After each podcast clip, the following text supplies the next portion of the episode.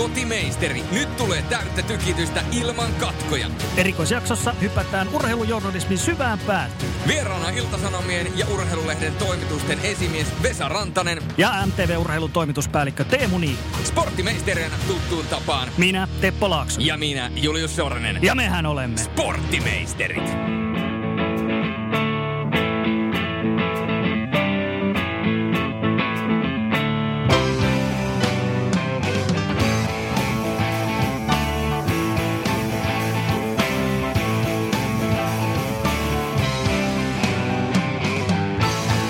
Erinomaista perjantai-päivää, rakkaat ystävät. Niin se on jälleen viikko vierähtänyt ja sporttimeistereiden kuudennen tuotantokauden toinen jakso pamahtaa tänään tuutista ulos. Ja edelleenkin ollaan äh, vähän erikoisissa asetelmissa edelleenkin koronan takia. Meikäläinen täällä Tampereella ja Tepon pitäisi olla tällä hetkellä Helsingissä hereillä.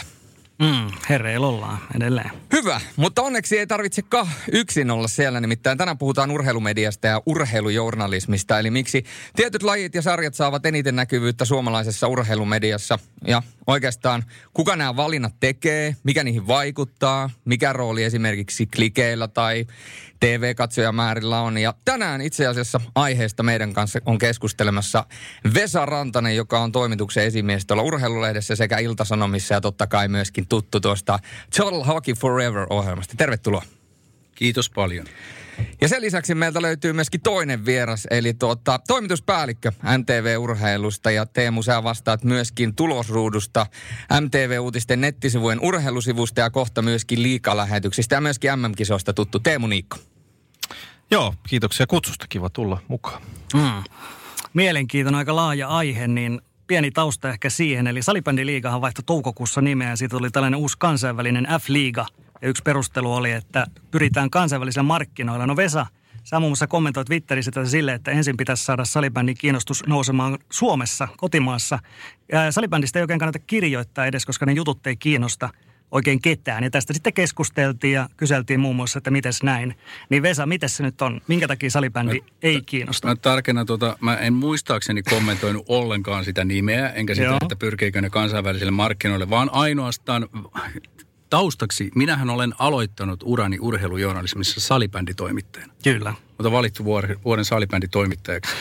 Vai sainko Pekan, eli Mukkalan Pekan muka, mukaan nimetyn Pekan Malja palkinnon vuoden salibänditeosta, koska mä nostin silloin silloisen veikkaajan sivuille salibändin valtakunnalliseen näkevyyteen. Niin mun, mun kommenttien pontimena oli se, että kaikkien näiden vuosien jälkeen edes tämä nimenmuutos, joka olisi saattanut herättää niin kuin kyseenalaistakin tai niin kuin paljon ristiriitasta kommentointia ja niin kuin verehimosta puolesta vastaan keskustelua, niin ei paljon muuten lotkauttanut yhtään ketään. Eli totesin vaan siinä sivusta seuraten, että salibändi liika vaihtoi nimensä hyvin dramaattisella tavalla, ilmeensä ja logonsa, ja kukaan ei kiinnostunut. Mm. Yleensä kun arvotetaan näitä lajeja ja sarjoja, niin kuinka tärkeä esimerkiksi teille Iltasanomissa on, seurataan tällaisia konkreettisia lukuja ja klikkejä?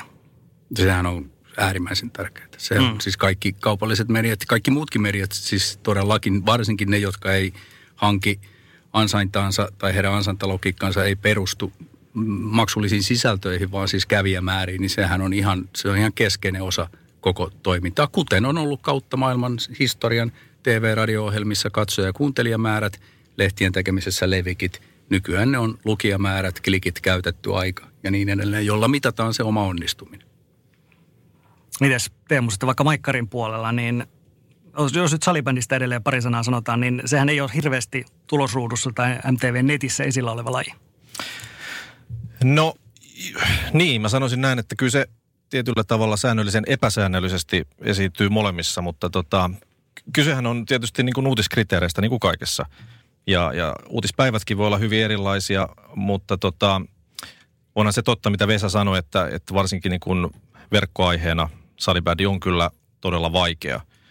Öö, meillä tietysti on se hyvä puoli, että, että me ollaan ennen kaikkea liikkuvan kuvan talo ja sitten meillä on tulosruutu, jolla saa tuhansia katsoja päivittäin, että sehän tuo tähän meidän uutisointiin sitten ö, oman erityisen väylän ja, ja sitten taas visuaalisestihan tämä laji voi olla ihan näyttäväkin, että, että se, se, että tota, mahtuuko se kaikki tulosruudun lähetyksiin, niin se riippuu päivästä, mutta mehän nojataan aika paljon katsojatutkimuksiin. Me halutaan tuntea meidän yleisöä, me tunnetaan, me tiedetään, mitä, mitä ne haluaa nähdä ja, ja mistä urheilumuodosta ne on kiinnostuneita. Ja, ja tota, salibändi ei ole menestynyt tässä.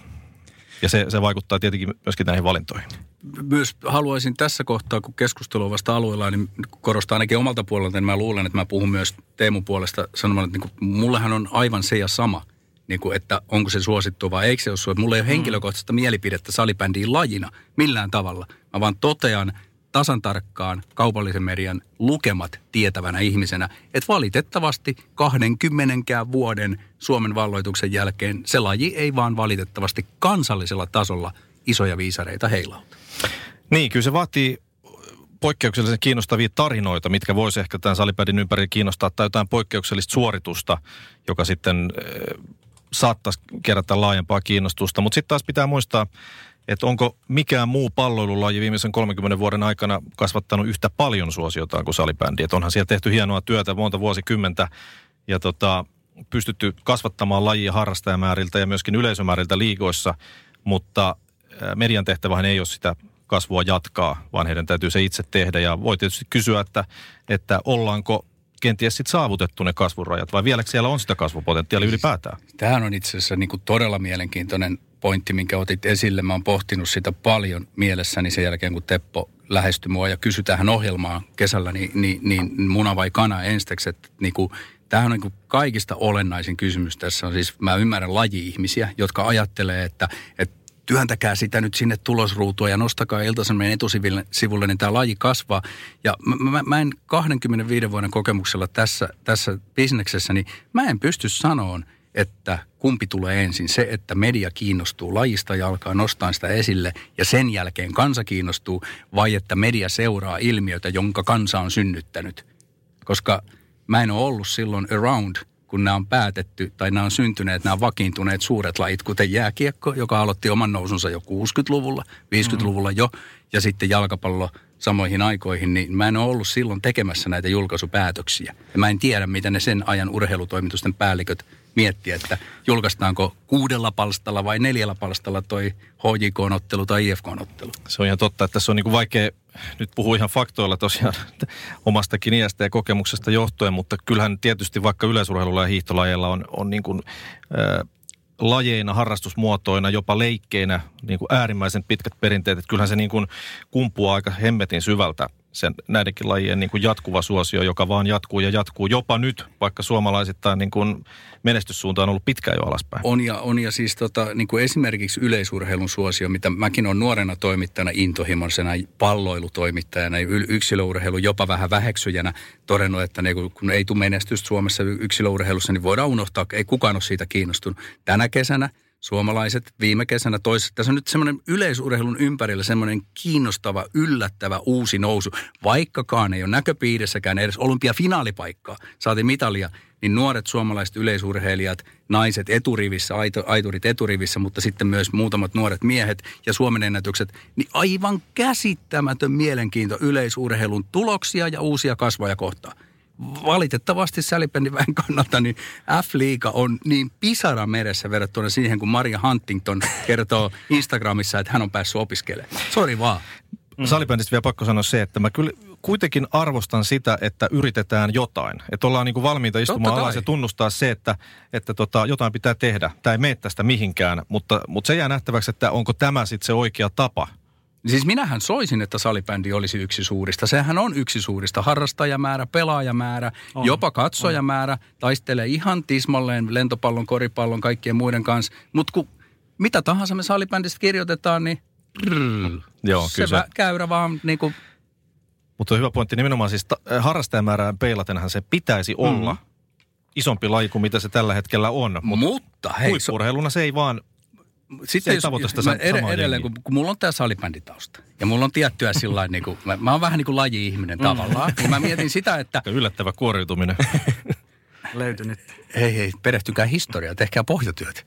Ni, niin, niin, niin on sitten taas laji, joka nauttii suomalaisessa mediassa siis täysin yli, niin kuin ylimitotettua arvostusta. Se on kotimainen veikkausliika. Sen palstamäärä, sen juttumäärä, se on niin kuin ikään kuin sisäänrakennettuna meidän urheilujournalistien selkärankaan, että veikkausliikasta ja kotimaisesta jalkapallosta pitää kirjoittaa. En nyt halua paljastaa hirveästi mitään yksityiskohtia, mutta ei se kovin paljon enempää veikkausliikan jalkapalloottelu viisareita väräytä kuin salibändiottelu. Tämä on niin tämä historiajuttu. Salibändin olisi pitänyt – ainakin tulla rinnalle niin kuin suhteessa huomioon, suhteessa näkyvyyteen ja siihen toimitusten sisäänrakennettuun automaattiseen logiikkaan, että jos illalla on kaksi palloiluottelua, toinen niistä on veikkausliikaottelu, toinen on salibändiottelu, niitä harvoin pelataan päällekkäin näitä sarjoja, mutta kuitenkin niin on itsestään selvää, että veikkausliikaottelu noterataan ja salibändiottelu noterataan, jos siihen on resursseja, jos se katsotaan tärkeäksi, mutta se ei ole koskaan päinvastoin, että totta kai me noterataan salibändiottelu ja hoidetaan veikkausliikaottelu, jos pystytään. Tunnistatko tämän, Teemu? No mä tunnistan joo, mutta sen verran haluan puolustaa kyllä Veikkausliikaa, että kyseessä on kuitenkin se tämän maan toisiksi suurin palloilusarja. Ja se on, on, ja se on mutta, kesällä pelattavista kuitenkin se suurin. Ja, mutta ja ei tot... se kiinnosta ihmisiä kovin paljon ei. enempää. Ja tässä on niinku just se, että sehän ei niinku artikkelikulutuksen osalta, niin. se ei ole kovin niin kuin merkittävää mm. tekemistä varmaan teillä eikä meillä. Se, se ei niin kuin luettuna sisältönä, se ei kiinnosta. Mutta se on jännä juttu, että sitten kun me siirrytään kuvan puolelle ja puhutaan esimerkiksi tulosruudun mm. sisällöistä, niin Veikkausliika pärjää yllättävän hyvin niissä katsojatutkimuksissa. On joo, ja siis, siis Veikkausliika varmaan tv ja maksullisena sisältönä niin on varmaan huomattavasti kiinnostavampi tuote kuin salibändi. Mutta tietysti tässä me puhutaan siitä, että sen lajin ja sen, sen tavallaan pääsarjastatuksen ja sen huippuurheilu tai pääsarjastatus on, on niin kuin vuosikymmeniä vanha. Ja salibändi on tässä edelleen vielä niin kuin – oikeasti alkutaipaleella, kun se on kuitenkin vielä suuren kansanosan Seppo Rädy ja Pauli Nevalan mielestä, niin todennäköisesti opiskelijoiden puuhastelua edelleen. Mä ollaan aika pitkään vedetty dialogia nyt, mutta mä vielä lisään, lisään sen, että... Onko tuota... Tepolla mielipide muuten tähän Se vaan yhden Juliuksella. Mulla, on, mulla, ollut tam, mulla on ollut Tampereella sormi, sormi 10 minuuttia pystyssä. Joo, se ei näy, ei näy Helsinki asti, mutta heitän vielä sen ajatuksen vaan, että voi tietysti kukin miettiä, että kuinka moni suomalainen palloilusarja ylipäätään on kasvanut voimakkaasti, jossa on niin kuin selkeästi vielä kasvo, kasvupotentiaalia, jossa olisi jotain merkkejä ja joka ei olisi jopa taantunut takavuosista. Niin siis tässä on puhuttu urheilurahoista paljon meidänkin kanavissa. Se on ollut meidän tämän kesän yksi iso hanke, koska se on kiinnostava asia. Mutta y- yksi, yksi niin urheilurahoitusta hyvin tunteva sisäpiiriläinen, kenen kanssa on paljon keskustellut, niin nosti esille tämän huomioon, niin että, että puhutaan valtion tuista ja puhutaan sponsorituista ja muuta. Mutta yksi asia, missä suomalaiset palloilujoukkueet eivät ole 20 vuoden aikana onnistuneet käytännössä ollenkaan kasvattaa revenuetaan, eli kassavirtaansa päinvastoin pudottaa, on, on siis pääsylipputulot yleisömäärät käytännössä laskevat. Mm. Kaik- ja erityisesti jääkiekon SM-liigassa, mikä tietysti osaltaan selittyy sillä, että TV-tuote on nykyään niin hyvä. Ja ilmeisesti entisestään paranee. Voi kuule, kun tietäisi. Tuleeko joku 4D-setti? Joo, katsotaan. Hyvä, kannattaa odottaa tuosta. Päästään pelaamaan kohta. Mutta jos mietitään tuota salibändiä vielä edelleen, niin nyt esimerkkinä pidetään tuolla monet toukokuun keskustelut. Hän nosti esille kiinnostavana juttuna esimerkiksi salibändipelaaja Peter Kotilaisen peliriippuvuuden. Siitä puhuttiin aika paljon eri toten somessa, sitä puitiin. Toinen oli sitten Mika Kohosen sairastuminen masennukseen. Mm. Niin kuulostaa aika rajulta sille, että, että vaatiiko se näin näin pienessä lajissa, kun mietitään esimerkiksi salibändiä, että se vaatii niin kuin oikeasti todella niin kuin henkilökohtaisia isoja tällaisia breikkaajia, jotta se pieni laji saa ikään kuin enemmän jalansia ihmisten keskusteluissa ja sitä myöten myöskin mediassa. Noita yhdistää se, että, että siinä on tarinat. Ja tarinat on usein kiinnostavia, varsinkin kiinnostavat tarinat. Mutta, mutta jos ajatellaan näitä kahta esimerkkiä, niin niin yhtä laillahan ne olisi ollut kiinnostavia tarinoita myös, myös vaikka valtalajien kohdalla. Että jos jääkiekon SM-liigassa pelaava pelaaja tai vaikka Veikkausliigassa pelaavista pelaajista olisi nämä vastaavat tarinat, niin niiden kiinnostusarvo olisi sama. Tämä ei sinänsä mun mielestä ole tässä kohtaa niin kuin lajiriippuvainen asia. Niin ja tässäkin me tullaan siihen tavallaan vähän siihen historiaan, että, että tämmöiset vakiintuneet isot lajit, jalkapallo ja jääkiekko, niin – eihän ne ole koskaan tullut isolle framille ja ylittänyt uutiskynnystä millään yhden yksittäisen pelaajan tarinalla. Se on ollut raakaa tulosurheilua ne ensimmäiset vuosikymmenet ja hyvä, jos on tiedetty niiden pelaajien nimiä. Toki tietysti tuli vellut ja hakit ja muut tämmöiset supertähdet, mutta ei siihen aikaan jounan, urheilujournalismi todellakaan avattu ihmisten tarinoita sillä tavalla, eikä oltu tarina keskeisiä. Ja nyt kun salibändi ikään kuin ei sinä urheiluna – Ja tänä päivänä varmaan mikään uusi laji ei urheilu, kuten e-sports, kun vieläkin kiinnostellaan siitä, että onko se urheilua, niin ei oikein niin urheiluna itsessään koskaan edes pääse sen kynnyksen yli sinne isoon saliin, niin silloin sen ainut reitti on nämä tarinat. Ja sitä mä oon miettinyt, kun näähän on molemmat tarinat todella dramaattisia ja koskettavia, niin, niin, niin auttaako se sitten kuitenkaan sitä itse lajia yhtään, koska ne jää vaan näiden yksittäisten ihmisten tarinoiksi, eikä ne välttämättä ihmisten mielissä. Ja mä puhun edelleen, pitää tietää se, että mitä kadun tallaa ja tavan tallaa ja mieluummin jopa Helsingin ul- ulkopuolella asuva kadun tallaa ja ajattelee, niin ei välttämättä osaa assosioida tähän lajiin näitä tarinoita, vaan muistaa ne urheilun dramaattisina tarinoina. Niin, mä mietin tätä monesti itse niin kuin selostajan näkökulmasta, koska mä oon ää, itseni kasvattanut selostajana siihen pisteeseen, että mä yritän enemmän rakentaa nykyään tarinoiden ja narratiivien kautta lähetystä. Se, että kiinnostaako jollain pudotuspeliottelussa se, että kuinka paljon Christian Kuuselo on tehnyt pisteitä B-junioreissa, niin todennäköisesti ei kellään. Mutta se, että jos mä pystyn kertomaan jonkun tarinan, minkälaisia loukkaantumishistorioita jollain pelaajalla on ollut, kuinka vaikeita Simon Suorannalla on ollut viime aikoina, vaikka tuli huikeita kausia ja jotain kaikkea muuta. Näiden narratiivien kautta rakentuu se pelaajan tarina ja musta tuntuu, että tämä kiinnostaa myöskin yleisöä enemmän. Niin kuinka paljon urheilutoimituksessa mietitään sitä, että niitä otsikoita, artikkeleja rakennetaan nimenomaan syvempien narratiivien kautta. Esimerkiksi joku Radek Faksa, mitä mä oon käyttänyt esimerkkinä Tsekeissä, lähtikö se 11- vai 12-vuotiaana Itä-Tsekeistä länsi koska sillä ei ollut rahaa pelata ja Trinetsillä oli rahaa, ne otti sen sinne, laittoi sinne omaan hotelliin. Ja sitten myöhemmin, kun se lähti 17-vuotiaana vai 18-vuotiaana Pohjois-Amerikkaan, niin eihän se ollut sille mikään pomppu, koska se oli tehnyt sen pompu jo 11-vuotiaan. Niin tällaisten tarinoiden kautta, niin kuinka paljon näitä mietitään siellä toimituksessa? Paljon. Ainakin voi sanoa meidän kohdalla, että kyllä se oikeastaan niin kuin lajista riippumatta on sitä, että, että, että me yritetään niin kuin miettiä, hakea ja, ja tota myöskin kysyä eri lajeihin liittyviä kiinnostavia yksittäisiä nyansseja tai tarinoita, hahmoja. Ja joskus ammennetaan niitä myöskin menneisyydestä, niin kuin, niin kuin myöskin IS tekee. Tämä on varmaan yksi uusi, iso, isoimmista urheilujournalismin murroksista, mikä on tässä parinkymmentä viime, varsinkin ehkä kymmenen viime vuoden aikana, aikana niin kuin tullut hallitsevaksikin osaksi tätä, tätä, että ainahan niitä etsitään, että mitä isompi lajista, pienempi tarina riittää – uutiskynnyksen ylittämiseksi, mitä pienempi laji, sitä isompi tarina tarvitaan. Mutta tämä on niin kuin ylipäätään liittyy yhteiskunnalliseen kehitykseen, mikä nyt on jatkunut jo vuosisatoja humanin liberaali, liberaali humanismin aikaan, on, on se, että jo, jopa journalismi on ihmiseltä ihmiselle asiaa. Enemmän ja enemmän. Kato kotimaan uutisia, talousuutisia. Aina haetaan yksi yrittäjä, joka on onnistunut, epäonnistunut, hänen tarinansa. Kotimaalla ihan sama juttu, jos puhutaan mansikan kilohinnasta esimerkiksi, mikä on tärkeä iltapäivälehtiaihe, tai säästä, niin yritetään löytää ihminen, joka kertoo, että miten se sää tai mansikan kilohinta mm. hänen elämäänsä vaikuttaa, että siihen mahdollisimman moni voi assosioitua. Se on ihan niin kuin ilmiselvä muutos, mikä on tapahtunut. Että se ei ole, journalismi ei ole enää vuosi vuosikausiin ollut sitä, että ylhäältä kerrotaan, miten asiat ovat, vaan että tullaan ihmisen tasolle ja kerrotaan, miten, miten se niin kuin koskettaa ihmistä ja ihmisten tarinat koskettaa ihmisiä. Niin ja sitten tässä on tietysti varmaan myöskin viitaten tähän aiempaan, aiempaan tota, puheeseen näistä klikeistä, niin tässä pelissähän on myöskin sit se piirre, että, että meidän pitää niin kuin talosta riippumatta pystyä tuottaa sitä kiinnostavaa sisältöä käytännössä ympäri vuorokauden koko ajan. Ja uutistilanteethan ei ole niin kuin yhtälaisia.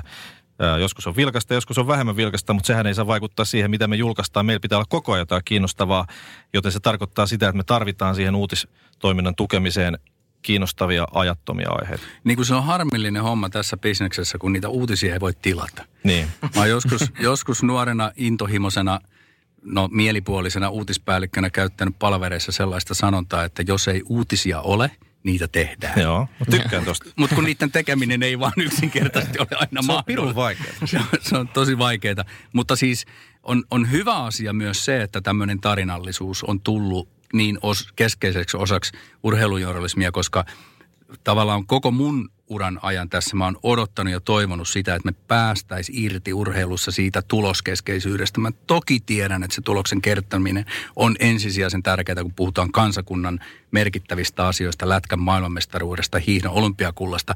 Mutta Mutta kun urheilu on niin paljon muuta. Se on mitä enemmän, mitä syvemmälle urheilus menee, sitä enemmän tajuaa, että se on oikeasti, ja entisten urheilijoiden haastattelutkin sen paljasta, että se kilpailu ja se saavutus, niin se on vaan ne oikeasti, se on niin kuin lillukan varsi. Se matka on se olennainen asia. Ja jos me saataisiin urheilujournalistit, toimitukset kiinnostuu vielä enemmän siitä ympärillä olevasta tarinasta ja syventämisestä, me saataisiin ihmisiä koukuttua siihen urheilun maailmaan irti tuloskeskeisyydestä, koska suomalainen urheilu ei tule koskaan olen suosittua sen takia, että se menestyy. Meillä on fut, futis EM-kisoissa ehkä one time thing. Meillä on lätkä aina mahdollista menestyä, naisten lätkä aina mahdollista menestyä, joku hiihto tähti siellä, toinen täällä. Mutta sen jälkeen on tosi, tosi, tosi hiljasta. Ja silti urheilulla on mieletön merkitys tässä yhteiskunnassa, niin meidän pitää laajentaa sitä spektriä. Me, me, me, me voidaan lopettaa urheilusivut, jos me ollaan tuloskeskeisiä. Joo, tämähän on mielenkiintoista siis meillä, kun, kun totta tehdään verkon lisäksi myöskin tulosruutua, niin ton asian kanssa aika paljon pitää myös tasapainolla television urheiluutislähetyksissä, että mikä on tarinoiden osuus, mikä on tulosurheilun osuus, koska ää, se on äärimmäisen vahva se perinne, että urheiluruudussa, tulosruudussa on tärkeimmät tulokset. No Sieltä, nimi on tulosruutu. Niin, joo, ja, ja, ja nimi ei täydellisesti kuva kyllä. Se voisi olla tarinaruutu. joo, se voisi olla sitäkin, joo. Mä en tiedä, saisiko ne yhdistettyä jotenkin, mutta mut sitä me joudutaan pohtimaan, koska on rajallisesti lähetysaikaa. Meillä on okei, okay, meillä on otsikkonauhaa tarjota kuvaa, mutta me joudutaan silti miettimään sitä, että mitkä on ne tulokset, jotka on pakko olla tai pakko kertoa. Ja me ollaan tätä nyt tässä viime vuosina kyllä niin kuin voimakkaasti tiivistetty ja priorisoidaan niille tarinoille, annetaan hyville asioille enemmän aikaa. Mm. Mitenkö tämä klikki, maailma on kuitenkin semmoinen, että tarvitaan niitä klikkejä ja kuitenkin varsinkin kun ollaan kaupallisessa mediassa, niin se on kaikille selvää, että mitä enemmän klikkaillaan, niin sen enemmän rahavirtaa sisälle ja näin päin pois ja sen mukaan niitä uutisia on pakko tehdä. Nyt tällä hetkellä tietysti luonnollista on se, että kaikki urheilumedia täyttyy Lionel Messistä ja Lionel Messin Barcelona-keitistä, mutta jos mietitään toista sellaista asiaa, mikä on ollut mun mielestä – niin kuin kasvanut räjähdysmäisesti on somepostausten käyttäminen niin kuin mediassa ja urheilumediassa. Niin kuinka paljon mediataloissa, niin MTV-urheilussa kuin myöskin eh, Iltasanomissa priorisoidaan siihen, että seurataan urheilijoiden somekanavia, jotta sieltä voidaan poimia eh, jopa vähän erikoisiakin tarinoita, mitä ei välttämättä mistään muualta edes löydä.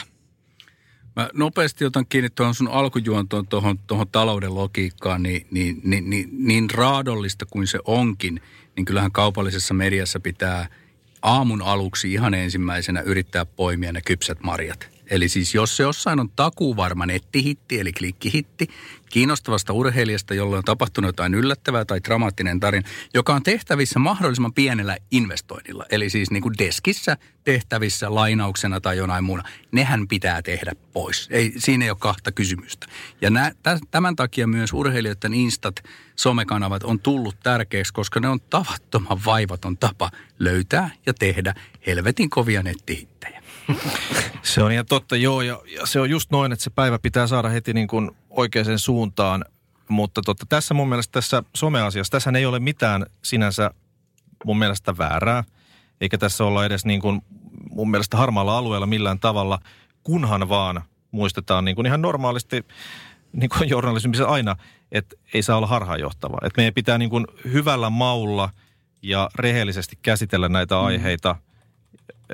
Jotta se ei vaaranna sitä koko niin kuin urheiluuutisoinnin uskottavuutta. Mm. Mä oon siinä, on kyllä samaa mieltä, että niin kuin tavallaan kun mä oon vanhan liiton journalisti, niin se on silleen vähän mua harmittaa, että, että niin paljon niin kiinnostavia juttuja tehdään urheilijoiden somesta.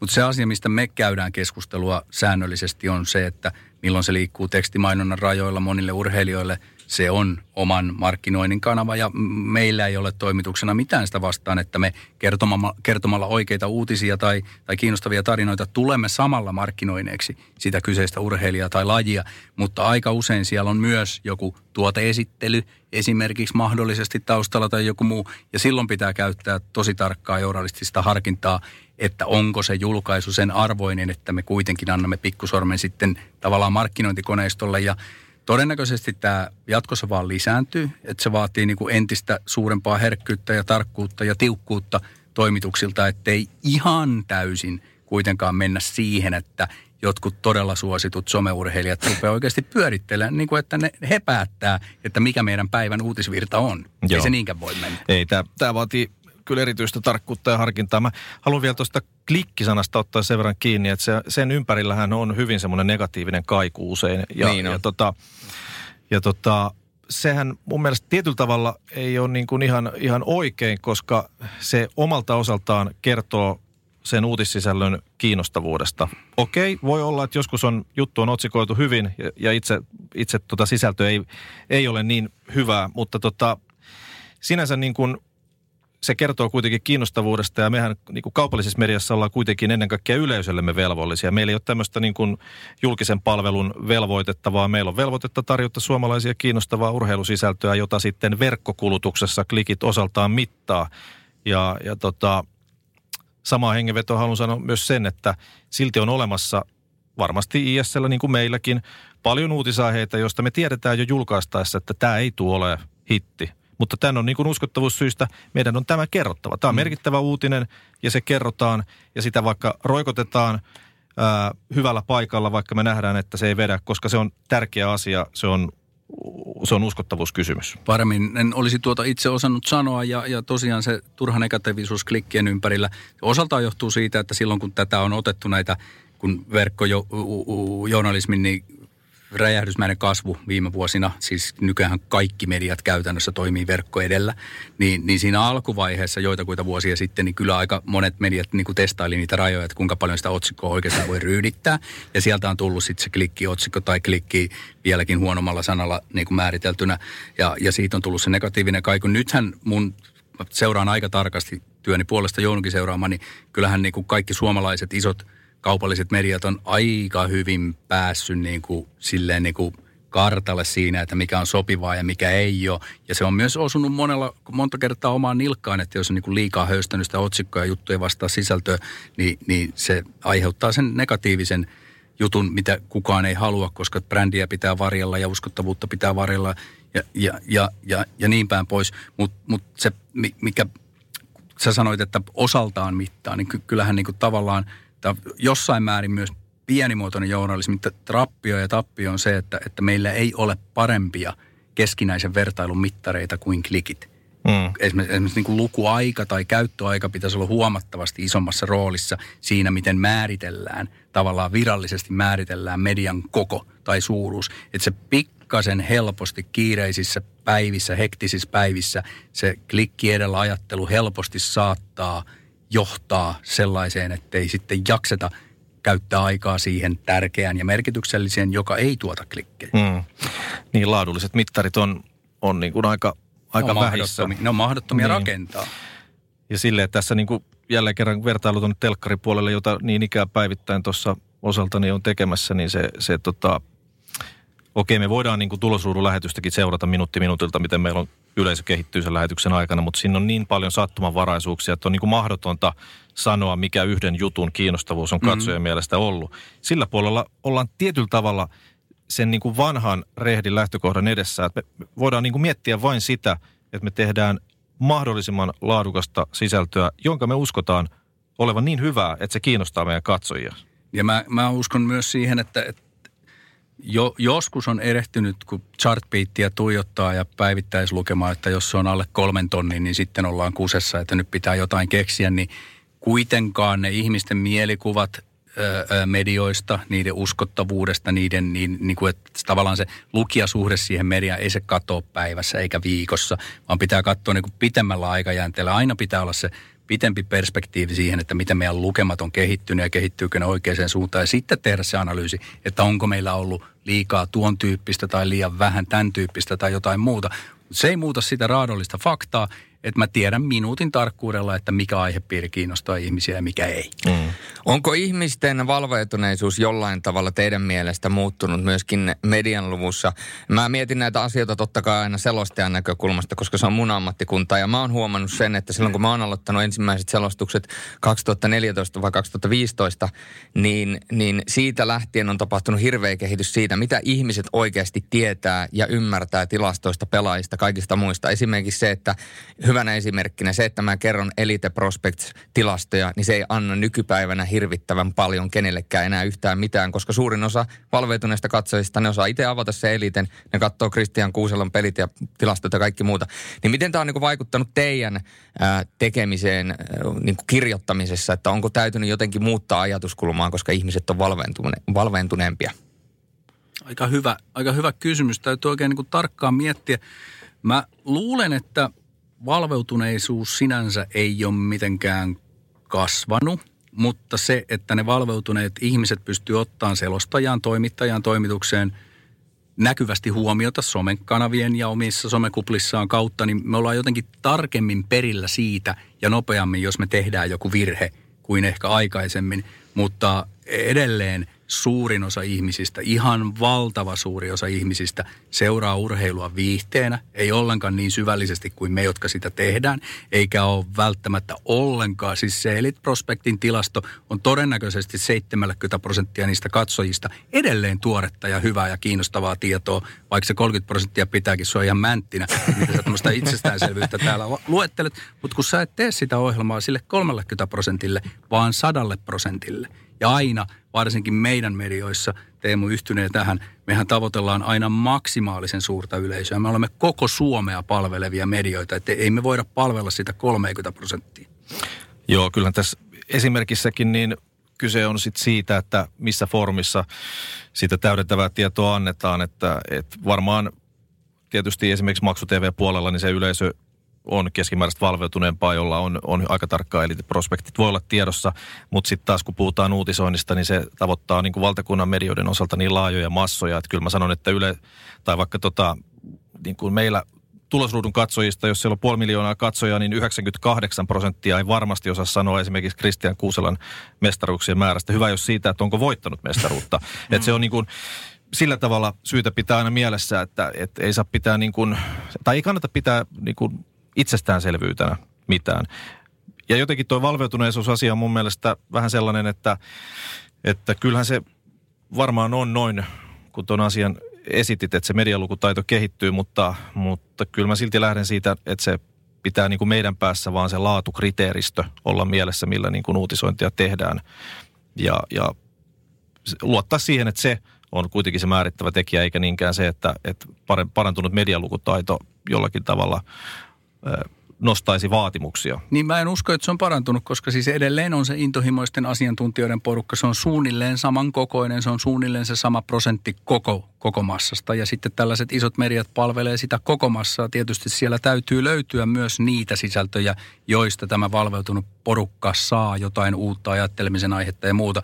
Mutta se ei ole sen urheilujournalismin päävirta, eikä, eikä, eikä sen pidäkään se olla, koska tavallaan – urheilujournalisteina ja urheiluihmisinä, niin, niin kyllähän meidän tehtävä tietyllä tavalla on, että sä ajattelet vaikka National Geographicin toimittajaa, jonka elämäntehtävä on pelastaa luonto tai Kalapakossaaret tai mitä ikinä, niin kyllähän meidän tietynlainen semmoinen miksi me ollaan alalla ja, ja, ja, ja semmoinen pohjaväri tässä koko toiminnassa on se, että meille urheilu on tärkeää, niin silloinhan meidän pitää ikään kuin tyhmistää on väärä sana, mutta yksinkertaistaa, selkokielistää ja tehdä siitä urheilujournalismista mahdollisimman laajolle massoille niin kuin mahdollista ja tartuttavaa. Että semmoinen urheilujournalistinen ylitietämys, nobeilu on niin kuin, niin kuin inhottava, tyhmä ja lyhytnäköinen näkökulma. Sille superanalyysille on käyttäjänsä, mutta se ei saa olla se päävirta, koska se sulkee pois ihmisiä, jotka ei yksinkertaisesti ole pätkäkään kiinnostuneita siitä, että pelaako – suomi-träppiä vai väppiä vai mitä se pelaakaan, vaan ne on kiinnostunut siitä, että tekikö mörkö. Mm. mm. ja jos mörkö tekee, niin se kerrotaan. No se on totta. Näin se on joo. Ehkä vielä se tuohon, että, että mä tietysti toivon, että meillä on esimerkiksi toimituksessa mahdollisimman hyviä toimittajia. Että et he pystyvät tekemään hyvää uutissisältöä aiheesta kuin aiheesta, mutta – yhtä lailla mä kyllä haluan, että, että meillä on toimituksessa sit näistä kaikkein tärkeimmistä ja kiinnostavimmista, tutkitusti kiinnostavimmista lajeista ihan tämän maan parhaita tekijöitä, jos mahdollista, koska se on se avain sit siihen, että me pystytään tarjoamaan myös sitä syventävää niin kuin, ehkä sit siitä massasta erottuvaa uutisointia. On, ja sitten tässä on tietysti sekin, että, että tavallaan mitä syvempää informaatiota pystyy tyylikkäästi tarjoamaan laista kuin laista, jääkiekko nyt tässä asiassa ja jalkapallo ihan ylivoimaiset ykköset, niin kyllähän siihen sitten siihen tavallaan niin kuin siihen salaseuraan vihkiytyy lisää porukkaa. Mutta se on tolkuttoman pitkä tie. Ja on olemassa niin kuin paljon urheilua seuraavia ihmisiä, joilla on vaativat ammatit jossain ihan muualla. Ei ne halua katsoa urheilua pääsauhuten niin, että menikö toi nyt oikein ja la, mi, miten tämä nyt meni tämä kenttätasapaino, vaan ne haluaa katsoa sitä viihtyäksi. Ja urheilu on lähtökohtaisesti suurelle, ei mulle, mm-hmm. mutta suurelle massalle, se on viihdettä kuten mm. elokuvat, teatteri ja niin edelleen. Ja sen takia urheilun journalistit ei saa työntää sen lajin tai niiden tapahtumien parista ihmisiä, jotka eivät ole kiinnostuneet sen syvällisemmästä analyysistä. Joo. Mitä jos mietitään näitä käsiteltyimpiä lajeja, niin onko tämä top 5 edelleen tämä jääkiekko, yleisurheilu, hiihto, futis, Formula 1? Onko siinä esimerkiksi teidän aikana tapahtunut mitään liikehdintää vai onko tämä vähän tämmöinen kiven, kiven hakattu? Oliko se yleisurheilu siinä? Oli, oli yleisurheilu, joo. joo kyllä se on ollut koko siinä aikana, kun mä oon ollut, niin kyllä se suunnilleen toi. Hmm. Joo, ja kyllä, kyllä pikkasen, pikkasen, en nyt halua jalkapallon väkeä, mutta passi jalkapallo sinne viimeiseksi. Se on valitettavasti ton listan viimeinen. Joo. Joo, se on, jalkapallo on tosi mielenkiintoinen urheilumuoto kyllä, koska se on kiistattoman iso harrastettu. Siinä on monta kiinnostavaa asiaa, siinä on huuhkajat, siinä on niin kuin kansainvälinen jalkapallo, mutta kaikesta tästä huolimatta niin se ei ei digipuolella kyllä ole, ole, ole niin kuin yhtä iso laji kuin mitä voisi ajatella. Kun ei. sitten taas TVn puolella laji on näyttävä ja, ja tota, siinä on paljon tähtiä, persoonia, joihin tarttua, niin telkkarissa se on parempi. Mä parempi. mä luulen, että jalkapallo, tämä on mun yksityisajattelua, mutta yksi, yksi sen ongelma on se, että suomalainen jalkapallofanihan ei ole suomalaisen jalkapallon fani vaan hän on globaali jalkapallon fani. Valtaosa suomalaisista intohimoisista jalkapallofaneista, jos unohdetaan tota, hu- huhkajien upea kannattajayhdistys, niin, niin heidän suosikkiseuransa Euroopassa, alun perin Englannissa, sitten Espanjassa, Italiassa niin edelleen. Aika harvan ykkösseura, siis isosta massasta on sitten kuitenkaan joku veikkausliikajoukkue. Huhkajathan kyllä murtaa, niin kuin nousee tonne komeasti silloin, kun ne pelaa, ja varsinkin silloin, kun pelaavat ratkaisusta. Mutta voin sen verran esimerkiksi paljastaa, että silloin, kun ne Liechtensteinia vastaan varmisti paikkansa EM-kisoihin, ja meillä oli siis niin maksimaalinen miehitystoimitus kuin olla ja voi, koska me arveltiin, että tämä on niin vähintään lätkän maailmanmestaruuden kokoinen juttu. No ei se kyllä ollut lähellekään lätkän maailmanmestaruuden kokoinen juttu. Se oli iso juttu. Se oli yksi urheiluvuoden isoimmista jutuista, mutta valitettavasti se mörkö iski sisään oli kyllä sitten vaan niin, kuin niin pirun paljon isompi juttu.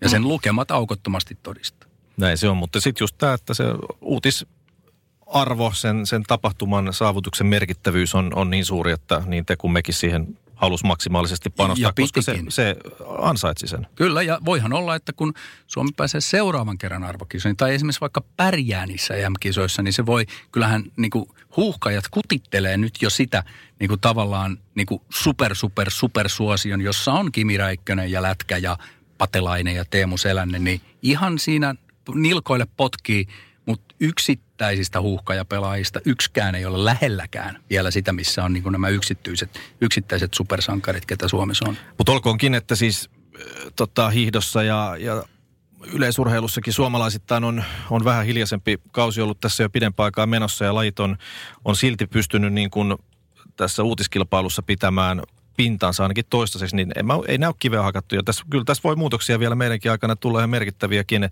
Ja tota, kyllä esimerkiksi on nyt mielenkiintoista nähdä, kuinka käy vaikkapa ampumahiidolla, joka on ollut viime vuosina iso laji ennen kaikkea Kaisa Mäkäräisen myötä, mutta, mutta tota, mikä tulee olemaan ampumahiidon kohtalo nyt no. tässä lähivuosina? Ennusmerkit ei ole kauhean hyvät. Mari Eder. Joo, voi olla, että hän menestyykin, mutta... mutta Mies, miesten ampumahiiran tilanne on se, että ne osuu korkeintaan ehkä toisiinsa. Mm. Mutta mut kyllä se... se Omaa on, jalkaa. joo, se on, se, joo, se on just näin. Mutta kyllä tästä merkkejä on jo, jo siitä, että ampumahiiron mediakiinnostavuus on, on jyrkässä laskussa. Se on vaan mielettömän hauska TV-laji. Se, se on siis se todella upea, upea TV-laji, mutta joo, kyllä su, su, tämä pitää myös muistaa, että, että niin kuin salibändistä lähdettiin liikkeelle. Pelaa MM-kisoissa ja varsinkin voittaa. Se on iso juttu. Et, et su, suomalainen urheilun seuraaja hyppää mihin tahansa bandwagoniin, jos suomalainen pärjää. On se sitten vaikka, mikä oli Torinon olympialaisista curling. Mm. Curling, ja, u- Uusi Paavalniemi. Siis tämä on niinku ihan, niinku, en mä tiedä onko se ainoastaan suomalainen ilmiö, se on varmaan ihan maailmanlaajuinen ilmiö, mutta, mutta jos kansainvälistä menestystä tulee laji kuin laji, niin ainakin tulee se hetken huuma. Siihen hyppää kaikki mukaan. Mites? Kyllä, Koriselento on paljon hyviä esimerkkejä, mutta ei se kuitenkaan niin kuin näidenkään kohdalla semmoista pysyvää piikkiä ei. tähän uutispuolelle tehnyt. Ei. Miten sitten esimerkiksi tennis, jos mietitään Niemisen aikoja ja nyt jos mietitään tulevaisuutta, niin Emil Ruusuvuorolla on kuitenkin mahdollisuus nousta sellaiseksi ilmiöksi, joka voisi kerätä niitä lukijoita ja sitä kiinnostavuutta. Haluatko aloittaa? Jaan tämän näkemyksen. Siis tennis on nyt ollut pidempään, siis Niemisen jälkeen Aallon pohjassa Henri Kontinen kannatellut urheilullisesti, mutta siinä on kaksi ongelmaa. Ensinnäkin nelinpeli on ongelma. Ei ole vakavasti otettava tennislaji. Eikä, eikä tota, jo, e, ja aika moni tuntuu olevan siis tämän kulutuksen perusteella sitä mieltä, mutta sitten tässä on myöskin se ongelma, että Henri Kontinen ei ole itsekään halunnut antaa itsestään kyllä oikein mitään median suuntaan, eikä niin kuin, ainakaan näin niitä tarinoita ei synny. Ja kyllä mä sanoin, että Tenniksen nelinpelin kohdalla niitä kannattaisi ennemmin synnyttää kuin olla synnyttämättä. Mm. Että Ruusuvuori on nyt se, minkä harteilla tämä suomalaisen tenniksen niin kuin kiinnostavuus kyllä lepää äärimmäisen vahvasti ja mä näen, että siinä on orastavaa potentiaalia. Joo, tämä tennis on vähän samanlainen juttu kuin golf. Että olisi tosi upeeta, että Suomella olisi näissä todella kilpailuissa, vaativissa, isoissa rahalajeissa supermenestyjä. Ja tämä on edelleen taas mun yksityisajatteluani työläisperheen poikana – entisenä tullin urheilijana, niin, niin näissä lajeissa on suomalaiskansallisesti semmoinen ongelma, että ne on hirveän snobisteja lajeja. Ne on hirveän snobilajeja. Ne, ne, ei, ne ei täytä sitä vaatimusta, joka vanha liitto näkee yksin hiihtävä mies, nainen metsässä, havumetsä, umpihanki, kautta sadan kilometrin pikajuoksia – joka kaatuu ja voittaa. Näistä lajeista puuttuu se, mikä suomalaisen urheilun pitkän aikavälin pohjavirtaan on aina kytkeytynyt. Hikiräkä, veri ja kyyneleet. Se on ihan totta. Se, mikä näissä luo sen mahdollisuuden olla uutismielessä kiinnostavaa on kuitenkin sitten se raha. Koska sitten suomalaisissa on myös se puoli, että, että kyllä se vähän salaa kiinnostaa, mitä Aihe naapuri takat. tienaa ja mitä joku urheilija tienaa. Ja, ja hei, toi voitti joku kisan, paljonkohan tuosta tienaa, että se raha on, on, on tota, kyllä semmoinen sana, että et, et, hmm. se sitten toisaalta näiden lajien kohdalla luo sitä kiinnostus. Niin salibändi voisi nousta uutiskynnyksen yli kertomalla, että heillä on Suomen parhaiten palkattu palloilija. Niin. Mm. Joka ostaa keltaisen Lamborghini. Niin, Joo, siinä on tarina. Ostaa kaksi. Mutta tuo esimerkkejä, mitä puhuitte, niin toihan kuulostaa ihan e-urheilulta, että siellä ei hirveästi räkä ehkä lennä, mutta rahaa tulee. Niin mikä toi e-urheilun tilanne tällä hetkellä on, jos mietitään vaikka Ilta-Sanomat urheilulehti ja sitten MTV-urheilu, niin siellähän on silloin tällöin ollut näitä nostoja juttuja, mutta ei mitään sellaista säännöllistä. Miten te näette e-urheilu? Tuleeko se jossain kohtaa asemoitumaan sinne vai on, pitääkö sillä olla se oma fooruminsa sitten jossain muualla? Anna Teemun aloittaa. Öö, siinä on ollut pitkään murrosvaihe käynnissä, joka jatkuu ja ehkä voimakkaimmat askeleet on vielä edessä. Mä olen ollut taipuvainen ajattelemaan, että sen paikka on urheiluutisoinnin parissa. Ja mä ihan yhtä lailla, niin kuin salibändi tai mikä tahansa muu, niin sen on itse otettava se asema ja paikka. Öö, mun mielestä sille on mediassa kyllä niin kuin annettu jo mahdollisuuksia. Siinä on, se on tosi mielenkiintoisessa vaiheessa. Suomalaiset on siinä hyviä. Siinä liikkuu myöskin isot rahat. Se kerää parhaimmillaan myöskin näihin tapahtumiin paljon yleisöä.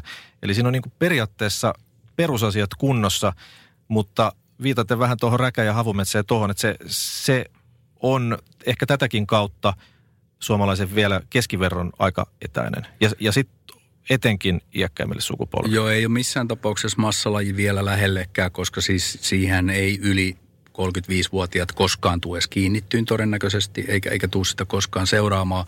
Eli sen Suomen valloitus niin odottaa sitä aikaa, jolloin se sukupolvi, joka on kasvanut lajin parissa, niin on niin kuin täyttää tämän maan. Ja tämähän on ikärakennekysymys hyvin pitkälle. Mä en pysty päättämään, enkä, enkä edes välttämättä niin kuin sanoa mielipidettäni siitä, että onko se urheilua vai ei. Istumaurheilua on joku fiksumpi määritellyt sen olevan. Mulla on semmoinen tavallaan kaikkien lajien pitää kiinnittyä jollakin tavalla jotenkin tähän suomalaisuuteen ja suomalaisena olemiseen. Ja tästä lajista puuttuu ne elementit, että jos, jos KHL on maailmanhistorian keinotekoisin jääkiekkoliiga, niin tämä on ehkä maailmanhistorian keinotekoisin urheiluliiga. Se on niin kuin alkanut jostain, tai ei ole alkanut mistään eikä näytä olevan. Se, sen kiinnikekohdat suomalaisuuteen, suomalaiseen yhteiskuntaan on vielä niin ohkaset. Ja siksi toisekseen vaikea on löytää sellaista mediaa Suomesta, joka pystyisi ikään kuin dominoimaan tai ottaa sen uutisoinnin haltuunsa niin, että tulisi Suomen ykkösmediaksi e-urheilussa, koska niillä on niin omat kanavat, mistä ne seuraa. En mä usko, että kukaan e-urheilufani tarvii yhtään suomalaista mediaa kertoon, että mitä siellä kentällä tapahtuu ja miten ne pelit menee, koska ne tietää sen jo anyway omista kanavista. Näin se on jo, että sitten jos halutaan ottaa se seuraava askel kasvaa isoksi, niin sitten sitä tarvitaan, mutta tota, siinä on haasteita. Yksi merkittävä haaste siinä on, on se, että tota, näitä e-urheilun eri alalajeja on paljon. Pelataan erilaisia pelejä, erilaisia liigoja. Tämä ei ole niin kuin selkeä. Perus, peruskatsojalle tai peruslukijalle tämä kokonaisuus ei ole selkeä, toisin kuin e-urheilun ystäville tämä varmasti on tosi selkeä. Kyllä. Ja sitten television näkökulmasta tässä on se haaste, että että totta, esimerkiksi Yleisradiohan panostaa voimakkaasti näyttää e-urheilua, pitkiä lähetyksiäkin, mutta sitten jos ajatellaan tulosruudun näkökulmasta, TV-urheiluutisen näkökulmasta, vaikea laji visuaalisesti. Niin siis poimi highlight. Niin, se on, va- se on, vaikea, se on vaikea kuvittaa. Ja telkkarissa mm. mennään kuitenkin eh, lähtökohtaisesti sen kuvan ehdoilla niin, että, että uuti, merkittävä uutinen kerrotaan vaikka päällä seisten. Niin. Mutta, mutta sitten on niin kuin olemassa tietty määrä ikään kuin tasavertaista uutisointimateriaalia ja, ja kyllä se visuaalisuus sitten tuo siihen oman painoarvonsa siihen valintaan. Niitä niin. kymmenessä sekunnissa voisi näyttää 100 000 tappua. Niin, joo, joo, kyllä. Joo. Oikein kunnon räjä, räjähdys siinä. Joo, joo, joo, kyllä. 30 sekunnin sähkeen ja heikkutukset siinä. Olisi, olisi se aika hy, hieno, hieno tavallaan semmoinen kontrasti. Ensin jonkun jalkapallopelin jälkeen niin tulee semmoinen pätkä Counter-Strikeissa, kun joku pelaaja ottaa seitsemän fräkiä ja sitten siinä hehkutellaan, että nyt on Aleksi P. tikissä. Kyllä, joo. Siinä mun faija putoisi kyydistä ja nelivuotias tyttö, tyttö ihmettelisi haavi auki, että mitä tapahtuu. Että kyllä siinä selittämistä mistä riittäisi. Mulla, mutta, mulla, mutta tulevaisuudessa ehkä, en tiedä. Mulla on myös tämmöinen tietty moraalinen tai periaatteellinen probleema näiden, näiden tota e-urheilujen suhteen myös on se, että, että tota, ne huippupelaajat, jotka pelaa, niin nehän tietysti huippu, voidaan sanoa huippuurheilijoita ja oman alansa niin supertaiteja ihan siinä ta- samalla tavalla kuin vaikka esimerkiksi snookerin pelaajat – joka on au, niin kuin ilman muuta urheilua ja kuuluu urheilulähetyksiin. Mutta se, että se niin kuin tavallaan se toiminnan logiikka perustuu puhtaasti ja pelkästään yksinomaan kaupallisuuteen. Siis se on pelien markkinointia ja, ja sitten ne, se, se jotenkin kuulostaa tämmöiseltä liikunta-urheiluihmiseltä, joka ymmärtää oikein hyvin esimerkiksi niin kuin suomalaisten liikkumattomuuden ongelman, niin, niin tavallaan, että ihmiset kerääntyy istumaan, katsomaan, kun joku istuu ja pelaa. Niin se on jotenkin, niin kuin, siinä on tietty semmoinen epäjohdonmukaisuus suhteessa siihen. Ja edelleen haluan korostaa, mä olen vanhan liiton urheilu ihminen kautta urheilujournalisti 50-vuotias, niin mun on vaikea niin kuin kääntää ajatusta siihen suuntaan, että tämä olisi jollakin tavalla yhteiskunnallisesti, liikuntapoliittisesti tai kansanterveydellisesti helvetin hyvä juttu. Joo, no. Mutta kyllähän se, Vesa muistat Kari Kasparovit ja kumppanit, ja tässä on niin kuin tiettyjä yhtämykohtia tähän, tähän asiaan, jota on kuitenkin jo 50 vuotta sitten kerännytty katsomaan samalla tavalla. Et mä jotenkin niin kuin omassa päässäni ehkä rinnastan näitä Joo, joo ja, ja siis kyllähän kaikki ihmiset istuu ja... yleensä, kun ne katsoo urheilua. Joo. Mutta se, että se, sä niin saat sitä inspiraation, katsot, kun Kaisa Mäkäräinen hiihtää ja ampuu, niin todennäköisesti lapsi sen jälkeen pomppaa sohvalta ylös ja haluaa mennä hiihtään ja juokseen ja ampuun ja leikkii jollain niin kuin pyssyllä kuin Kaisa Mäkäräinen, kun taas nyt lapsi katseltuaan kuusi tuntia jotain Counter-Strikea alkaa itse hinkkaa mm. kuudeksi tunniksi Counter-Strikea. Tämä on ongelma. Niin ei hänestä niin kuin välttämättä niin kuin nelikymppisenä enää ole fyysiseen työhön. Jos saa esittää toiveen, niin toivon, että e-urheilu tulevaisuudessa kehittyy siihen suuntaan, että näistä räiskintäpeleistä päästään johonkin seuraavalle levelille ja, ja tota, maailman parhaat pelaajat pelaa jotain muuta, jotain inhimillisempää ja jotain, jotain ehkä enemmän sitten myöskin TV-kelpoista. Menee, menee ehkä oman, oman tuota pesän pönkittämiseksi, mutta e-formulat on yksi sellainen asia, mikä kehittyy koko ajan. Se menee simulaattorimuotoon enenevissä määrin. Se on myöskin TV-tuotteena sellainen, että kun grafiikka kehittyy, niin se on erittäin aidon näköistä. Pelaajilla on oikeasti aidot, melkein niin kuin, ei nyt simulaattori moottorivehkeet, mutta monen tonnin vehkeet, niillä on ajo, ajotuolit ja kunnon ratit ja polkimet ja ilman avustimia ja ne pystyy jopa päihittämään ja kepittämään näissä peleissä oikeita formulakuskeja, että ainoa syy, minkä takia he ei välttämättä oikean formula-auton kyytiin pysty hyppäämään tai pystyy hyppäämään, mutta ei pysty ajamaan on se, että ei ole tottunut G-voimiin. Eli tavallaan se on ehkä mun mielestä se sarja, joka on niin kuin lähimpänä sitä niin kuin simuloimaan sitä niin kuin oikeata, oikeata urheilua. Niin jos mä pääsen täältä mun punavihreästä moraalikuplasta, niin taas tökkäsemään, niin, niin olisihan niin maailman kannalta huomattavasti parempi asia, että kaikki moottoriurheilu muuttuisi vain e-urheiluksi. Ja esimerkiksi Formula ja Rallin – tavallaan niin kuin urheilullinen problematiikka liittyy siihen, että puolet kuskeista on ostokuskeja, hmm. tai sinne ei niin kuin valtaosalla ihmisistä koskaan edes mahdollisuutta tavoitella. Eli sitä mä väitän, että Lewis Hamilton on varmaan maailmanhistorian ylivoimasti paras kuski, ehkä jopa parempi kuin Schumacher, ja on, olisi mikä tahansa maailmantilanne, niin todennäköisesti maailman paras kuski edelleenkin. Mut, mutta se absoluuttisen paremmuuden ja urheiluhuipun mittaaminen näissä lajeissa on tosi vaikeaa, koska se on niin suljettu maailma. Ja sitten kun miettii näitä ympäristö- ja muita asioita, e, ja sitä, että kaikilla olisi mahdollisuus ikään kuin samalla viivalla avoimesti kilpailla, niin silloinhan e-formulat tai e-rallit olisi se tapa, jolla mitattaisiin sitä absoluuttista paremmuutta ilman, että tarvitsee kuljettaa 100 miljoonaa tonnia – bensaa polttavia vempeleitä ympäri maailmaa. Niin, ja toinen asia, mikä tietysti nousee tässä esille, on myöskin se tasapuolisuus niissä autoissa. Että kun mietitään e-formuloita, niin kaikki autot on samanlaisia. Eli se on ihan sama, jaksaa Williamsilla vai jaksaa Mercedesellä. Nämä autot on tasavahvoja, että ainoa, millä sä saat haettua etu on sillä, että kuinka hyvin sä ajat ja miten hyvin sä osaat säätää auton sinne radalle. Mutta tavallaan, että ei tuu sellaista, että toinen ajaa Williamsilla, toinen ajaa Mercedesellä ja niin kuin oikeassa elämässä ja sen tietää jo, että eihän tuo pärjää suoranopeuksia ja näin päin pois, joka tietysti tuo sitä eriarvoisuutta. Mutta jos me mietitään formuloita oikeassa mediassa, niin Suomessahan formulat on ollut jopa niin pitkään semmoinen johtava ää, tai, tai MTV on ollut Suomessa pitkään johtava Formula Media uutisoinnin määrässä ja syynä tietysti myöskin varmasti se, että kanavilla on vuosikymmeniä näkyneet lajin TV-lähetykset ja näkyy edelleen. Niin mitä sä Teemu uskot, mitä tulee tapahtumaan, kun nämä TV-oikeudet siirtyykin 2022 toiselle yhtiölle, niin mitä sä luulet, onko MTV silti yhtä paljon sisässä tässä ää, niin kuin formulaskenessä kuin mitä se on nyt ollut, kun se on itse tehnyt lähetyksiä? Edelleen mä sanon, että, että tätäkin asiaa mitataan sen, sen uutisoinnin kiinnostavuudella ja, ja tehdään normaalein uutiskriteerein. Tällä hetkellä Formula ö, kiinnostaa suomalaisia ja Vesa varmaan jakaa tämän näkemyksen.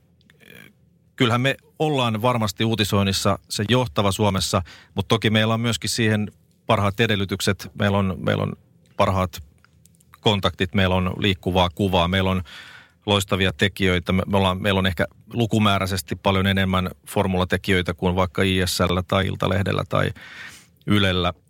Mutta tota, mä haluan kyllä nyt oikeasta tämän vanhan mielikuvan tai väitteen siitä, että, että MTV-urheilu uutisoisi vain niin sanotusti omia lajejaan. Tämä on, tämä on tämmöinen myytti, joka en tiedä mistä ajasta se kumpuaa, mutta se ei ole ainakaan vuosiin enää pitänyt paikkaansa.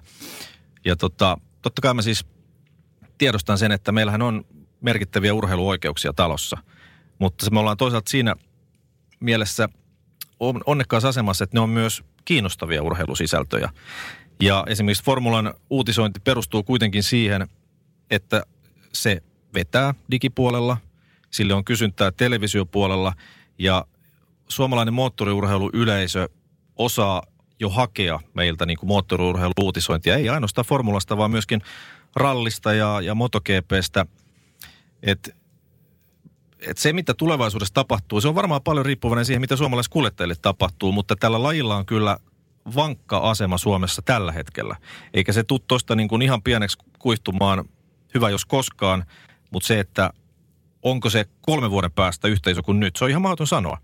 Niin olisi, olisi tietysti sen yleisen kiinnostavuuden kannalta äärimmäisen tärkeää ja hyvää, että siellä olisi suomalainen kuski. Mm, ja joka pärjää. Jos, niin, joka pärjää. Että kyllähän siellä nyt on siis ylivoimaisesti kiinnostavin kuski on se, joka ei pärjää. Ja mm. se, joka pärjää, ei ole kauhean kiinnostava valitettavasti tällä hetkellä. Mutta, mutta tuota, Bottas, jos hän ajaa 15 vuotta siellä, niin voi nousta siihen samaan asemaan. Tietysti hän ei samanlaista auraa koskaan pysty rakentamaan kuin Kimillä on ollut, koska Kimi on niin ki- omanlaisensa. Nopeasti vaan sanon tuosta, että, että kun puhuttiin, al- että voiko media tehdä jostain laista suuren, mutta kyllähän, kyllähän tämä formula on niin kuin loistava esimerkki siitä, että miten, miten yksi kanava on voinut tehdä siitä. Siis Maikkarin merkitys sille, että formulasta on tullut niin suuri asia Suomessa on siis kiistaton. Että se on ollut, se on ollut mahtava voimannäytö ja, ja se on ollut varmaan myös niin kuin tämän oman TV-tuotteen puffaamista myöskin, mutta että si, siinä on semmoinen esimerkki, että kun iso kanava suunnitellusti ja, ja fiksusti valjastaa voimansa jonkun asian isoksi tekemiseksi, niin ainakin se on nopeuttanut sitä. Kyllä formula olisi saattanut olla iso joka tapauksessa, koska sehän oli jo keken aikaan todella, todella suuri juttu ja on edelleen suuri juttu, mutta, mutta että jotain – media päättäessään, varsinkin jos on sellainen media, jolla on sekä lähetysoikeudet että TV-kanava että laaja verkkoyhteisö, eli niin kuin uutiset ja livekuva niin kuin kulkee rinta rinnan, mikä on loistava moderni tulevaisuuden yhdistelmä, niin se, sillä yhdistelmällä pystyy tekemään isoja juttuja, jos, jos niin päätetään. Kyllä MTV on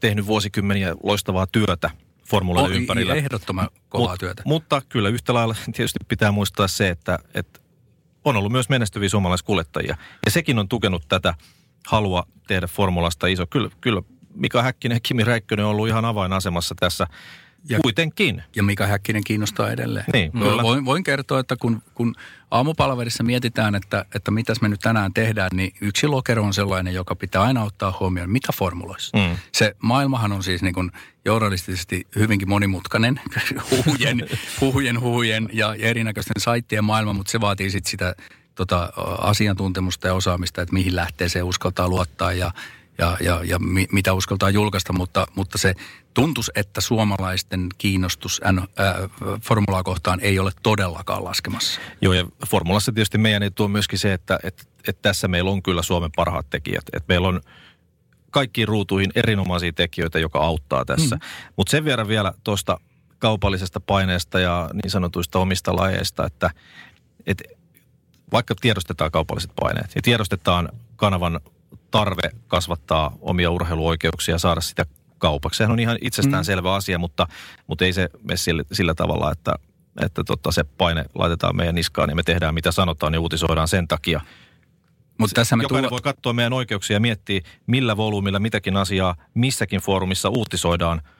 Öö, onhan siinä valtava ero mutta tässähän tullaan siihen, siihen tota noin, että jos se on joskus ollut sellaista, että se on niin kuin, mä muistan nuorena journalistiikan opiskelijana 90-luvulla kiinnitin siihen huomiota, että Maikkari tosi paljon puffaa sitä – mitä heillä on myös kanavalla, minkä ymmärrän kaupallisesti, mutta siitä on tullut sellainen maine tai riippakivi tai joku muu. Ja sitten kun me puhutaan ihmisten mielikuvista, niin sä sanoit, että moneen vuoteen ei pidä paikkaansa, niin varaudu siihen, että moneen vuoteen myöskään ihmiset ei tajua sitä, että se ei niin. Joo, kyllä nämä mielikuvat on vahvoja. Ja miettii, on... miettii iltasanomien mainetta ja sitä riippakiveä, mitä me kannataan eri, erinäköisissä asioissa. Joskus kymmenen vuotta sitten on tehty klikkiotsikoita.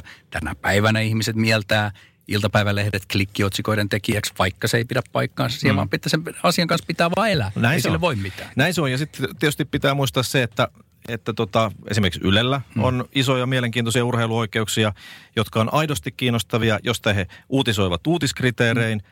Ja sitten he kertovat ja muistuttavat katsojia siitä, että hei, meillä muuten tulee tästä huomenna lähetys. Ja Eihän siinä ole mitään väärää, ei, sehän on fiksu. Päinvastoin. Sa- samahan se oli, kun, kun Sanomilla oli, oli SM Liikan oikeudet. Siinä varmaan ensimmäinen vuosi, kaksi meni sillä että se Sanomat on sen verran iso korporaatio, että siinä ei kaikki osastot ihan täydellisesti jutellut keskenään, mutta jossain vaiheessa, kun se niin kuin tajuttiin, että kyllähän tämä nyt tarvii tämä pelkkien niin kuin te, matsien näyttäminen, niin jotain tukitoimintoja, niin Iltasanomiin pykättiin viiden hengen jääkiekkotoimitus, joka rupesi suoltaa jääkiekkouutista. Mm, ja sitä uutista sitten meidän suolettiin aika helvetimoinen määrä. Mutta onneksi kyseessä oli kuitenkin Suomen suosituin palloilusarja, niin sille, sille löytyy myös tota kautta perusteet, jos, jos sama effortti olisi laitettu vaikkapa salibändiliikan ympärille, mm, kun se nyt on tässä esimerkiksi otettu. Mm. Niin, niin tota, se olisi näyttänyt epäuskottavalta. Se olisi mm. nakertanut teidän uutisuskottavuutta. Se varmaankin pitää paikkansa, eikä se olisi ollut sen vaivan arvoista. Mm. Mutta se oli sen vaivan arvosta, koska ihmisten nälkä jääkiekkoon liittyviin uutisiin on siis täysin pohjaton. Ja, ja siihen kannattaa satsata ja sitä kannattaa tehdä isosti, koska se oikeasti liikuttaa ihmisiä. Tuo, tuohon on helppo olla samaa mieltä. Olen ehkä vähän jäävi puolustelemaan Maikkaria, koska olen siellä pitkään ollut duunissa, mutta meidän kuuntelijoille jo tässä vaiheessa niin kuin tiedoksi, että, että kun ollaan tästä tematiikasta puhuttu, että Maikkaria syytetään, että se ää, julkaisee uutisia sellaisista, sellaisista lajista, mihin heillä on oikeus, niin muistakaa nytten, kun liika alkaa pyörimään Seemorella ja pyörii jo, niin kyllä tässä useamman vuoden, kun Maikkarilla on ollut työskennellyt, niin kyllä sitä liikaa on kirjoitettu aika paljon jo ennen näitä, näitä oikeuksia. Ja nyt kun ne oikeudet tulee, niin tähän on sitten aika huono vedota, että nyt kun oikeudet, niin kirjoitetaan enemmän liikasta, koska on kirjoitettu aikaisemmin jo aika paljon. No on ollut pakkokin, että on Rantasen puljulle pärjännyt tässä uutiskilpailussa tai edes yrittänyt laittaa jollain tavalla hanttiin, mutta se, ehkä se ero tulee sitten jatkossa siitä, että meillä on siihen kuvaan parempi access. Just näin.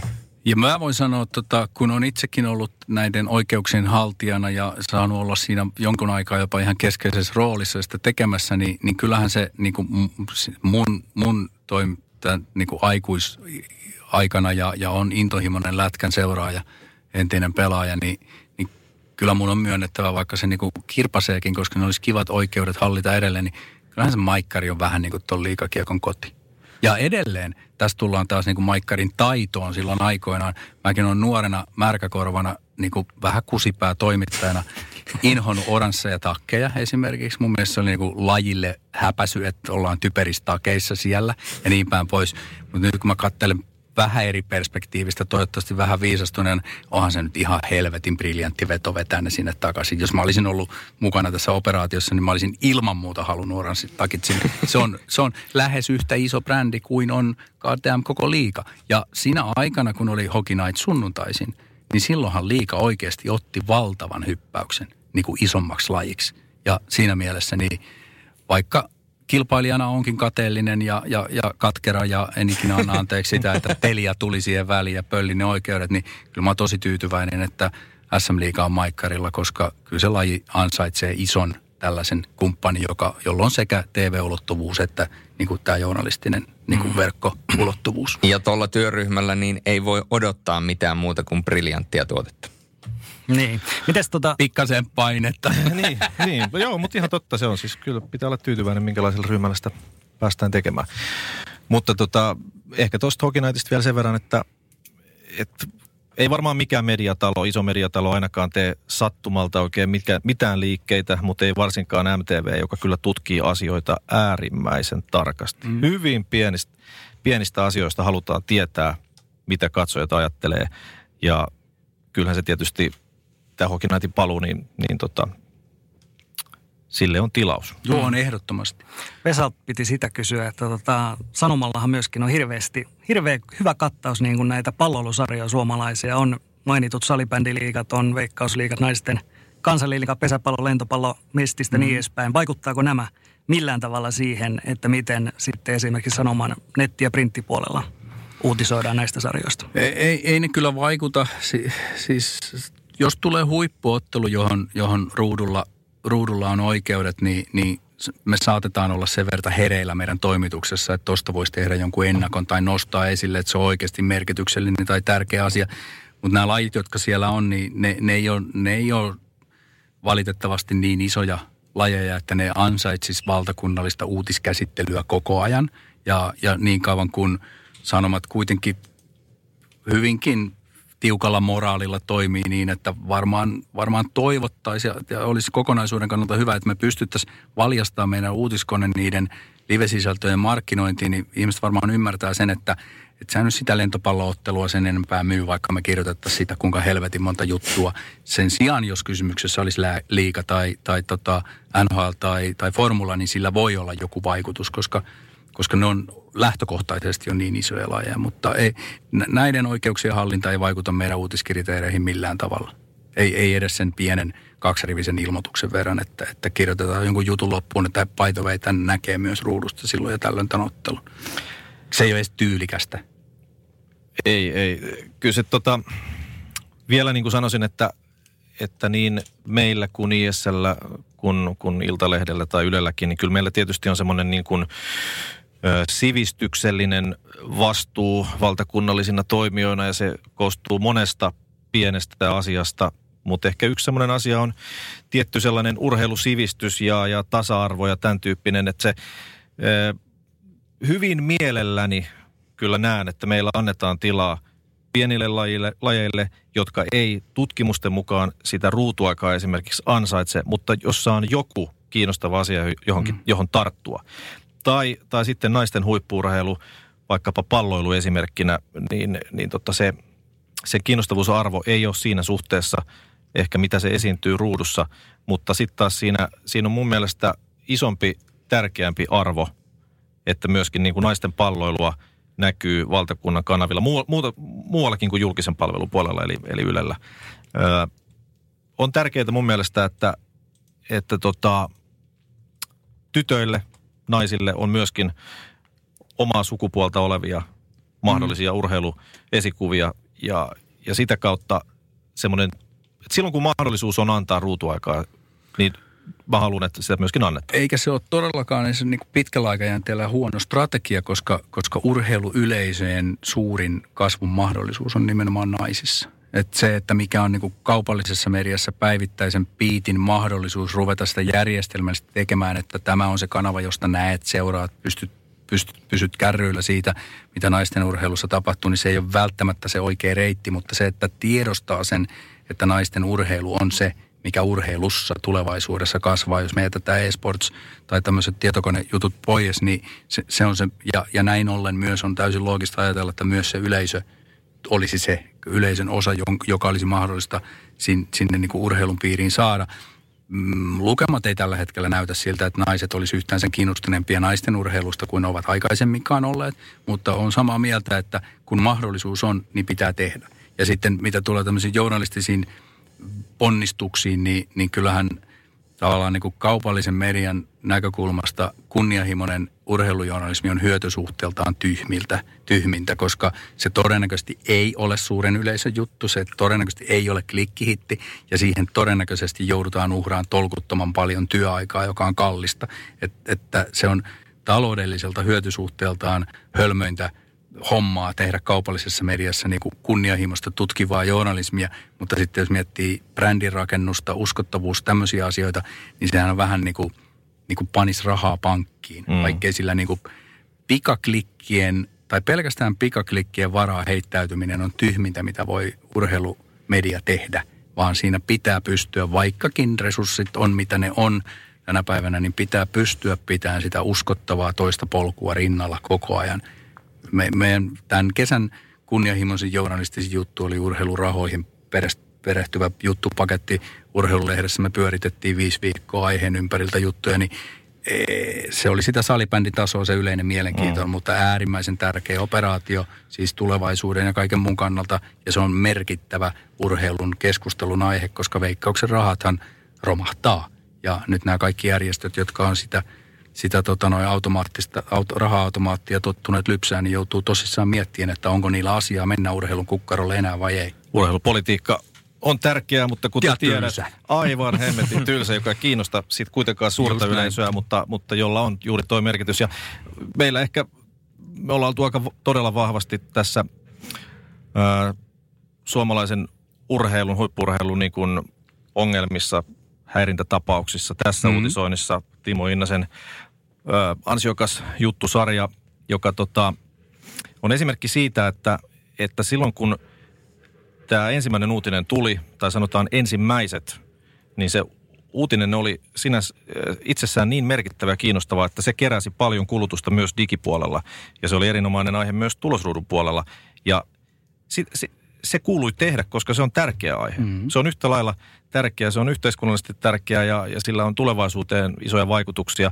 Ja nythän tämä on tässä sen jälkeen viime vuosina poikinut monta jatkosteppiä tämä asia. Tämä elää edelleen ja, ja me halutaan olla tässä niin kuin linjakkaasti loppuun asti mukana. Me koetaan tämä äärimmäisen tärkeäksi. Oli... Ja nythän se ei välttämättä digipuolella enää samalla tavalla heijastu kiinnostavuuteen kuin silloin alussa. Niin, koska se oli uusi juttu, siinä oli uutiskulma ja nythän se on niin kuin tavallaan uutistarinan jatkamista, jolloin se vääjäämättä vähän mm. laskee. Mutta, mutta siis hyvä, että otit tämän asian esille, koska niin kuin mietin urheilujournalismin tulevaisuutta, niin yhteiskunnallinen urheilujournalismi tai, tai urheilujournalismin yhteiskunnalliset ulottuvuudet on ehdottomasti yksi semmoinen, mihin jokaisen urheilutoimituksen pitäisi pystyä pistämään eforttia. Me puhutaan valmennuskulttuurin historiallisesta muutoksesta liittyen taitoluistelu, voimistelu, valmentajakeisseihin. Me puhutaan näistä häirintätapauksista. Suokin tutkimus jäi nyt julkaisematta koronan takia, mutta sitä odotetaan, että he teki ma- massiivisen tutkimuksen siitä, että mitä on kiusaaminen ja häirintä urheilussa. Me puhutaan lasten kasvatuksesta, tämmöistä niin kuin oikeasti tärkeistä yhteiskunnallista asioista ja ne pitää tulla kaikkien urheilutoimitusten ihan tähän pirtaan. Me ei voida, mä en tiedä onko jossain vielä semmoinen vanha jäärä, joka kirjoituskoneella kirjoittaa juttunsa, joka miettii, että urheilu ja politiikka ei saa sotkea keskenään, niin siitä ollaan nyt päästy ohitte. Ja väitän, että 2020-luvun merkittävimmät uh, urheilutoimitusten tekemät jutut liittyy nimenomaan urheilu- ja yhteiskunnan suhteisiin. Ne on vähän niin kuin jo FIFAn korruptiot ja nämä on me käsitelty, mutta liittyen niin kuin ihan ihmisten arkeen, lajien harrastamisen kalleuteen, minkälaista valmennusta ihmiset saa, minkälainen valmennus on sitä, mitä niin kuin tulevaisuudessa voidaan edes käyttää. Tämä keskustelu velloosia alla koko ajan ja urheilutoimitusten pitää ottaa siitä ratti käteen ja ohjata se siihen suuntaan, mihin sen kuuluu. Joo, mo- moraalikysymys, jota ei mitata klikkimittarein. Just näin. Mm. Mutta siis esimerkiksi mä väitän, että varmaan Yle Urheilun luetu juttu on vääjäämättä ollut se taitoluistelija – taitoluisteluvalmentaja Skuuppi silloin, sehän oli dramaattinen juttu ja mun mielestä varmaan pitäisi olla vuoden urheilujuttuna ehdottomasti, niin kuin valitaanko semmoista, palkitaanko semmoista, jopa Bonnier ehdokkaana voisi valla hyvin olla, mutta siis tämmöiset avaukset, tämmöiset jutut on ehdottomasti oltava urheilutoimitusten niin kuin keskeinen osa tulevaisuudessa. Mm. Suomalaisia urheiluseuraa, niitä välillä syytellään, lainausmerkeissä syytellään siitä, että he innostuu jostain lajista tai urheilijasta vasta siinä kohtaa, kun aletaan saavuttaa sitä menestystä. Mutta urheilumediahan toimii myös välillä samalla tavalla. Varmaan tämä naisten jääkiekko on karkein esimerkki käytännössä vain neljän vuoden välein, kun on talviolympialaiset mahdollisuus saada mitalli, niin silloin se nousee esille välillä ehkä mm yhteydessä ja muuten ei mitään. No toi on kyllä, toi on kyllä totta ja siinä mielessä niin tavallaan ehkä vähän väärin edellyttää kaupallista mediaa toimiin toimiin tota jonkun lajin, jonkun asian niin kuin isona esille nostajana tai että sälyttää se vastuu kaupalliselle medialle siitä, että jostain lajista tehdään suuri tai merkityksellinen, kun me aikaisemmin puhuttiin, että, me, niin kuin, että voiko media edes sitä tehdä. Formulan kanssa Maikkari teki onnistuneesti sen joskus aikoinaan, mutta tämmöiset pienemmät lajit, niin, niin se kuitenkin varmaan todennäköisesti jatkossakin menee niin, että me, me innostumme ja kiinnostumme, kun kuuluu kentältä semmoinen, että aha, okei, täällä on ilmiö. Täällä, hmm. täällä on nyt tapahtumassa jotain, johon meidän pitää puuttua, koska kansa on tästä kiinnostunut. Todennäköisesti se jatkossakin menee tässä järjestyksessä. Joo, kyllähän vielä ollaan niin kuin kaukana siitä säännöllisestä tulosuutisointiseurannasta, jos sitä tasoa mietitään. Mutta kyllä toi niin kuin kotikisojen tapahtumat, niin ne jätti kyllä semmoisen jäljen, että, että jääkiekon osalta niin kuin ollaan ihan eri tilanteessa kuin missä ollaan koskaan oltu. Ja, ja tota, kyllä se niin kuin on heijastunut myöskin näissä tutkimuksissa, että sen, sen niin kuin kiinnostavuus nousi aivan uudelle kyllä. tasolle. Kyllä, ja, ja oli hyvä huomata myös se, että se kiinnostavuus ei ollut vaan sitten siinä vaiheessa, kun Suomi voitti välierä ja meni finaaliin, vaan siellä oli siis yleisöä hallissa – alusta loppuun, ainakin Suomen otteluissa ihan kiitettävät määrät.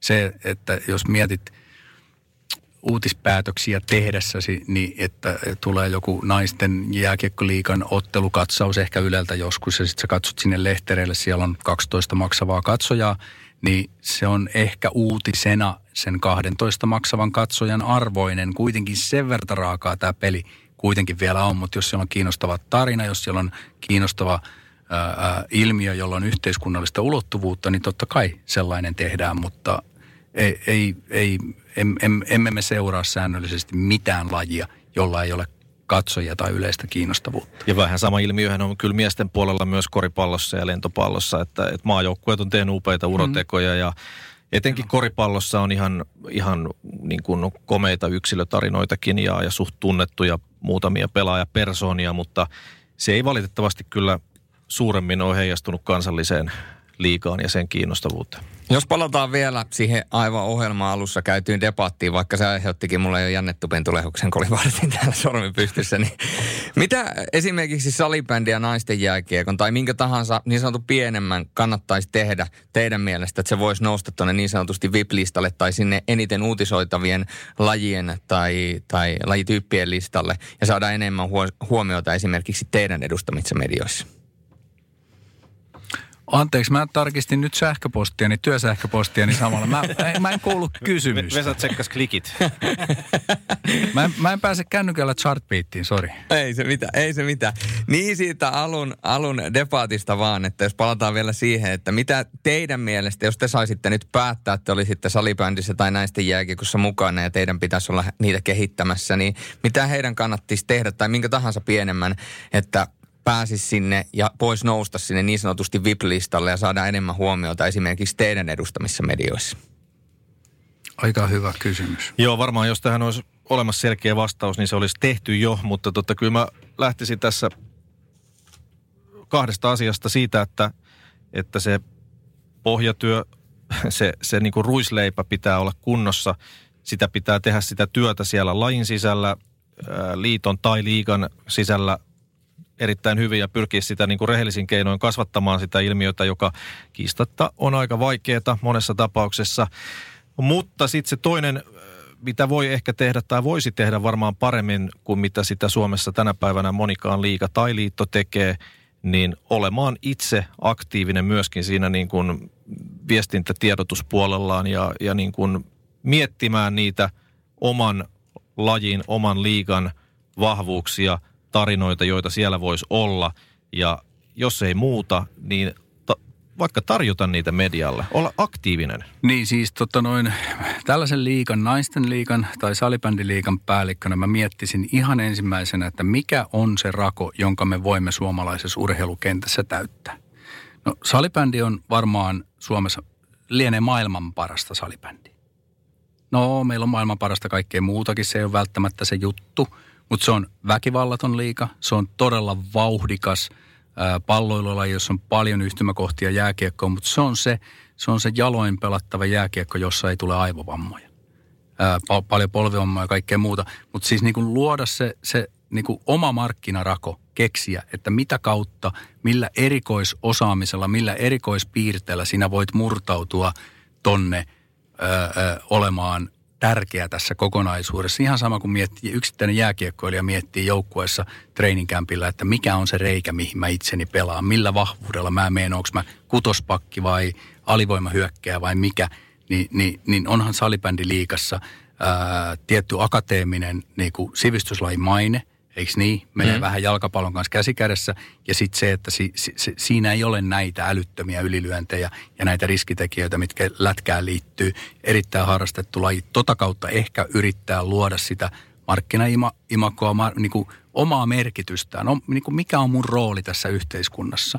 Terävöittää sitä, mitä me olemme, mitä me edustamme. Tämä on se, mikä on meidän lupaus, tuotelupaus. Ja sitten tämä, mitä Teemu sanoi, niin ky- kyllähän niin kuin, jos, jos mulle tulee sähköpostiin tai puhelimeen herra Salibändiliitto soittaa ja sanoo, että mulla on sulle ihan jäätävä jo uutinen, mm. juttu, niin kuin tarina, ilmiö, kiinnostutko? No kyllä kiinnostan, kyllä toi ylittää meidän uutiskynnyksen. Pannaan toimittaja heti tekemään sitä. Ei ole tullut yhtään tämmöistä puhelua, mm. ei ole tullut yhtään tämmöistä sähköpostia. Mä ymmärrän sen, että, että liittojen resurssit ei tietenkään riitä siitä, että ne rupeaa näin. Mutta mut jos mä olisin tällaisen liiton – pomo, niin mä valitsisin Suomen suurimman median tai sellaisen median, joka sopii mun, tuot, on mun tuotteen näköinen. Alkaisin, alkaisin vuotaan uutisia. Tarinoita ja uutisia ja vinkkejä ja, ja luomaan sitä kautta kontaktia. Uutisen no, teemme ikinä muodista. Naisten liiga ja jääkiekossa niin pikku ongelma on se, että kun tämä on niin, niin hardcore jääkiekkomaa ja, ja tavallaan sitä ikävä kyllä aina verrataan, että miesten lätkä, poikien lätkä, P-junnu joukkueen voittaiston joukkue, mikä on siis tosi väsynyt keskustelu, niin, niin he on moraalisia maailmanmestareita. Edelleen naisten liikan tarina on se, että tämä on maailman paras naisten jääkiekkoliiga. Naisten jääkiekko on erilaista. Naisten jääkiekon iso tulevaisuus on siinä, että se on, siinä ei taklata – ja se saattaa olla miesten jääkiekon tulevaisuus myös johtuen näistä erittäin vakavista aivovammoista. Se on edistyksellinen taitolaji, taitopeli.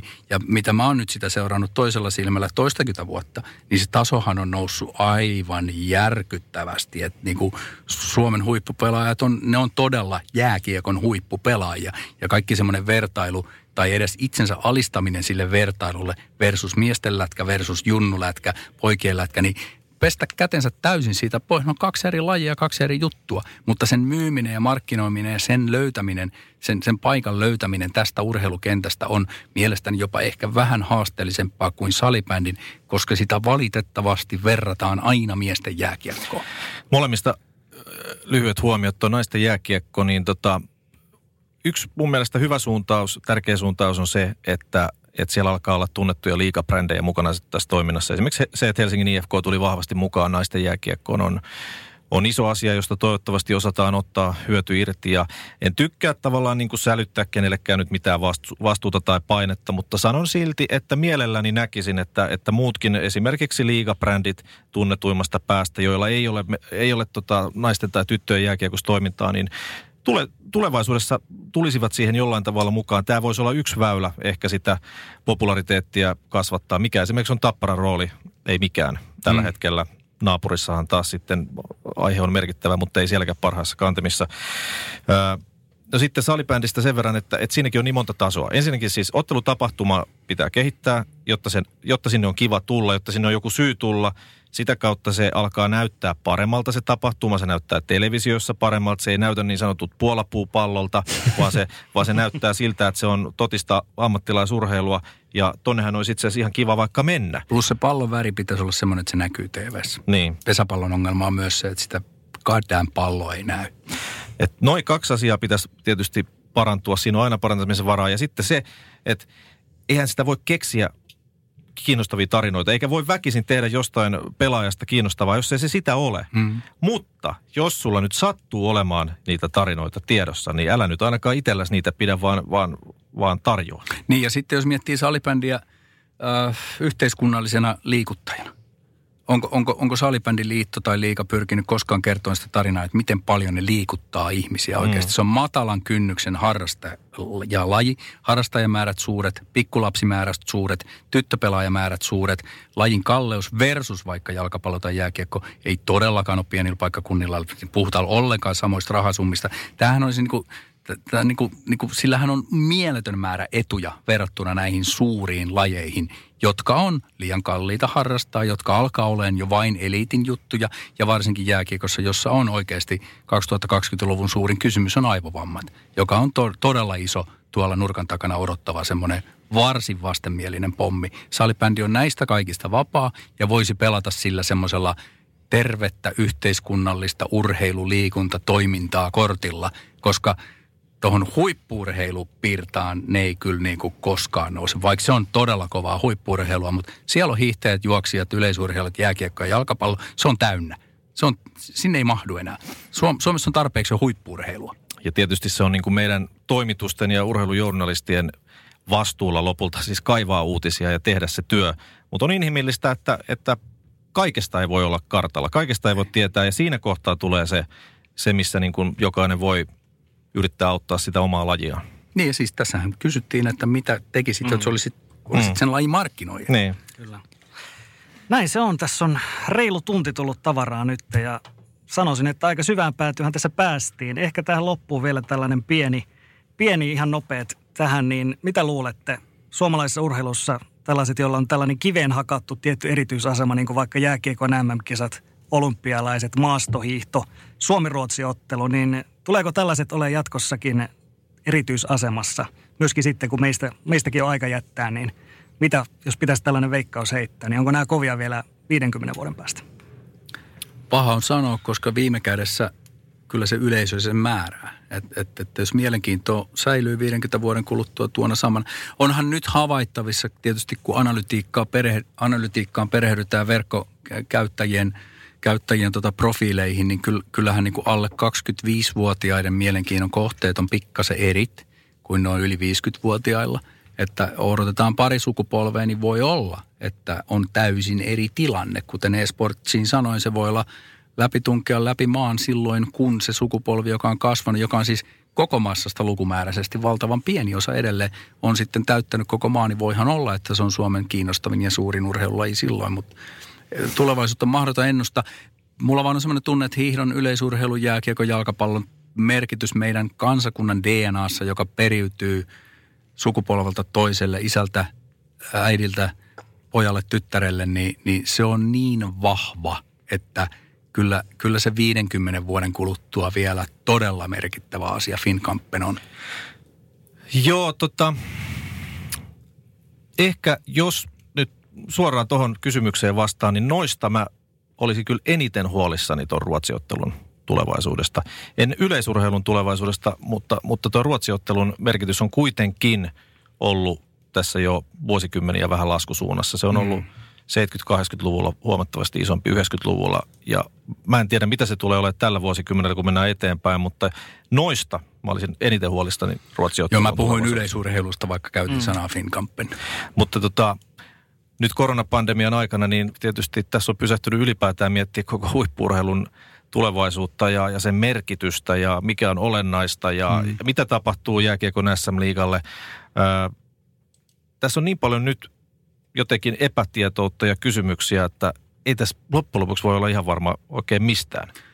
Ei, ja, ja mä, mä, en, mä en tiedä, että, että jakaako mu, ihmiset niin tämän mun oman kokemuksen, kun mähän on urheilu, huippuurheiluaddikti monellakin eri tapaa, niin musta on ollut suorastaan sanottuna jopa helpottavaa olla seuraamatta freneettisesti urheilusarjoja ja urheilutapahtumia. Et niin kuin, se on ollut niin keskeinen osa elämää, ja sitten se yhtäkkiä loppu, ja mä mietin, että en mä ole menettänyt mitään. Mm. Et mitä ihmettä? Oliko se tärkeää ollenkaan? Miksi se oli tärkeää? Että niin kuin karsiutuuko tässä niin kuin valtava joukko jotain sarjoja, liikoja, lajeja ikään kuin pois? Että vain vahvimmat selviää.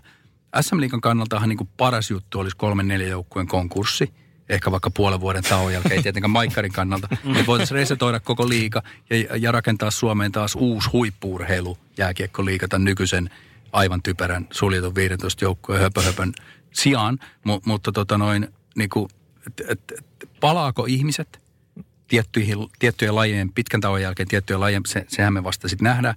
Paljon kiinnostavampi ja suurempi ongelma on tässä se, että kuinka monet lapset palaa sen harrastuksen pariin sen jälkeen, kun on ollut pakkotauko. Se on se, mikä hinta maksetaan 15-20 vuoden kuluttua. Ja siinä itse asiassa meidän urheilutoimitusten fokus pitäisi olla, eikä siinä, että voidaanko mestarien liikaa pelata tai kuka pelaa mestarien liikassa ensi vuonna tai, tai niin päin pois. SM-liigan kaatuminen tai, tai paha kolaus, niin se olisi todella suuri suuri tappio tietysti, että sen verran verran tota äskeistä puolijyrkkää lausuntoa ta, ta, ta, takaisin, mutta siis yhteiskunnallisesti ja, ja tulevaisuuden urheilun kannalta fokus pitäisi olla näissä nyt alle 15-vuotiaissa lapsissa. Joo, ja, ja tota, tämä on niinku, tämä koronakriisi on laittanut ihmisten mielessä todella monet asiat uuteen perspektiiviin. Asioita nähdään hyvin eri tavalla kuin mitä, mitä vuosi sitten tähän aikaan ja ei urheilu ole tämän ulkopuolella. Se, että palaako urheilu ihan samanlaiseksi, vaiko eikö palaa – mahdoton sanoa. Voi, voi hyvin olla, että tästä selvitään. Kyllä, olla, se, se... Var, kyllä se jollain aikajänteellä palaa, mutta onko kaikki lajit vielä olemassa? Mm. Onko joku orastava nousu niin kuin lopahtanut? Vahvistuuko joku laji? Mm. Todennäköisesti tässä on vahvoilla ne lajit, jotka, jotka on, joilla on perinteet. Tuleeko esimerkiksi televisiolähetysten... Äh, merkitys kasvamaan tässä katselukokemuksessa? Halutaanko ehkä yleisötapahtumissa, mietitäänkö tarkemmin, lähdetäänkö mm. yleisötapahtumiin, jättääkö tämä sellaisia traumoja onko helpompaa katsoa kotona, olla ihan yhtä innostunut kuin tähänkin asti siitä, siitä tuotteesta. Ei urheiluturismi, mitä sille käy? Me tiedetään, että pahimmat koronalingot Euroopassa oli jalkapallootteluita. Rupeako ihmiset oikeasti miettimään, että onko mitään järkeä lentää jonnekin mm. katsoakseen ottelun, jonka voi katsella turvallisesti kotisohvalta ja todennäköisesti näkee vielä, että onko se tunnelma sitten kuitenkaan niin tärkeä kuin se itse ottelutapahtuma ja ylipäätään mitä tapahtuu turismille ylipäätään. Mm lentämiselle ja kaikille tällaiselle.